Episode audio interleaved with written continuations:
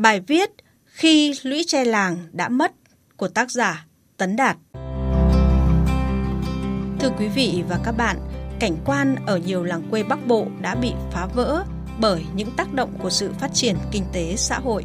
Đồng thời, những hệ lụy tiêu cực cho đời sống tinh thần của người dân cũng xuất hiện ngày một nhiều. Trong khi giải pháp để hài hòa lợi ích kinh tế và văn hóa dường như vẫn là câu hỏi khó.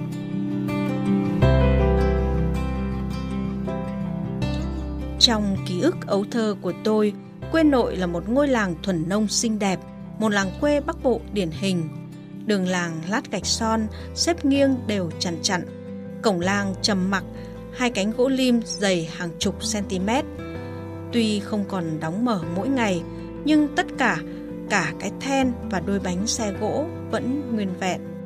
Làng được bao quanh bởi một dãy ao, ếch nhái kêu ộp oạp mỗi chiều tối và óng vàng tơ răng trên những dặng cúc tần. Tiếp theo dãy ao là dặng tre.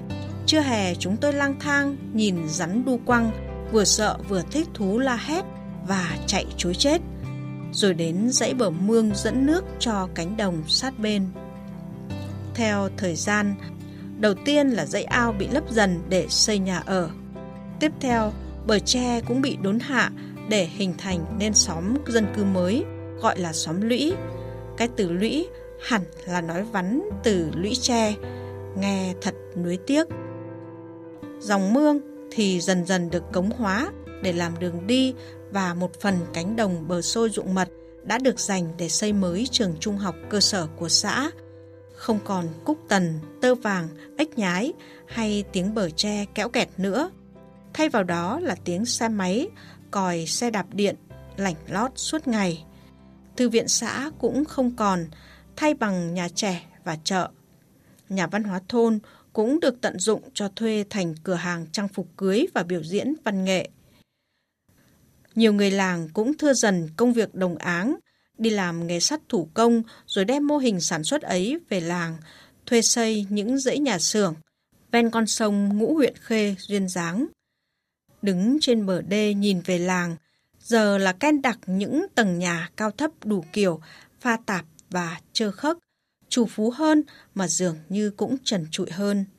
Đường làng mà tôi nhớ đã từng tả trong một bài văn hồi tiểu học, đẹp như giải lụa đào, đã bị đào lên khoảng giữa để làm cống tiêu nước thải, gạch son mịn màng bị thay bằng các tấm đan bê tông thô nhám. Có chút gì đó tỷ lệ thuận giữa sự lấn lướt trong cách ứng xử của chính người làng với cảnh quan làng mình và cách xử sự thiếu đi nhiều nhường nhịn, chia sẻ giữa người với người. Mỗi lần về, nghe mẹ kể chuyện làng, tôi chỉ thêm buồn.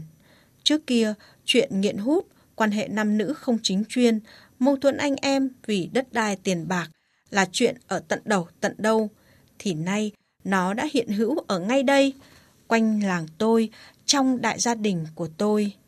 Làng mất dần hình hài nguyên thủy, tình người cũng vợi dần, ngược với sự gia tăng của đời sống vật chất. Thực tế, không phải chỉ có riêng làng tôi mà nhiều làng quê vùng đồng bằng sông Hồng cũng đã và đang rơi tự do vào tình trạng biến dạng hình hài, làm người xa quê lâu năm trở về lạc lối. Nhiều làng vốn có hàng chục mẫu ao chuông rồi cũng bị săn lấp không cánh mà bay. Sau thời hợp tác xã nông nghiệp chấm dứt vai trò lịch sử, những vườn cây các cụ, những ao cá Bắc Hồ ở nhiều nơi dần bị biến thành đất tư nhân.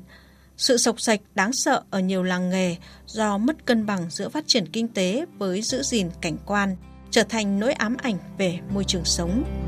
Sông Thương, sông Cầu, sông Đáy, sông Nhuệ, những con sông thơ mộng trữ tình đang chết dần mòn vì ô nhiễm thì nói gì đến khởi sắc đời sống văn hóa tinh thần. Chúng ta có thể nói đi nói lại rằng trong thời kỳ quá độ có những đổi thay buộc phải chấp nhận. Đúng vậy, nhưng trong cái giá phải trả cho sự phát triển đó đã có những vẻ đẹp văn hóa vĩnh viễn không thể phục hiện. Đáng sợ hơn, khi cái đẹp bị lấn lướt thì cái xấu lại nảy mầm và để lại nhiều di họa cho xã hội. Hiển nhiên, phong trào xây dựng nông thôn mới song trùng phong trào nâng cấp huyện thành quận, xã lên phường, làng lên phố những năm gần đây cũng đã thu hoạch được không ít thành quả đáng kể. Song nhìn tổng quát, dễ dàng nhận thấy thực trạng còn quá nhiều địa phương không sao giải quyết được hài hòa bài toán xây dựng những làng quê Việt hiện đại mà không làm mất đi giá trị văn hóa cổ truyền. Nói cách khác, vẫn là rất khó khăn tìm ra giải pháp cân bằng giữa phát triển kinh tế xã hội với giữ gìn vẻ đẹp của văn hóa và tinh thần cho người làng, cho cảnh quan của làng. Làng, hạt nhân quan trọng nhất của nền văn minh lúa nước của văn hóa Việt Nam sẽ ra sao nếu cứ tiếp tục phải oằn mình gánh chịu sự phát triển không đồng bộ, thiếu quy hoạch bài bản, đặc biệt là sự buông lỏng trong quản lý đất đai? Đây là câu hỏi cần phải cấp thiết có được câu trả lời trước xu thế đô thị hóa ngày càng nhanh chóng và mạnh mẽ như hiện nay.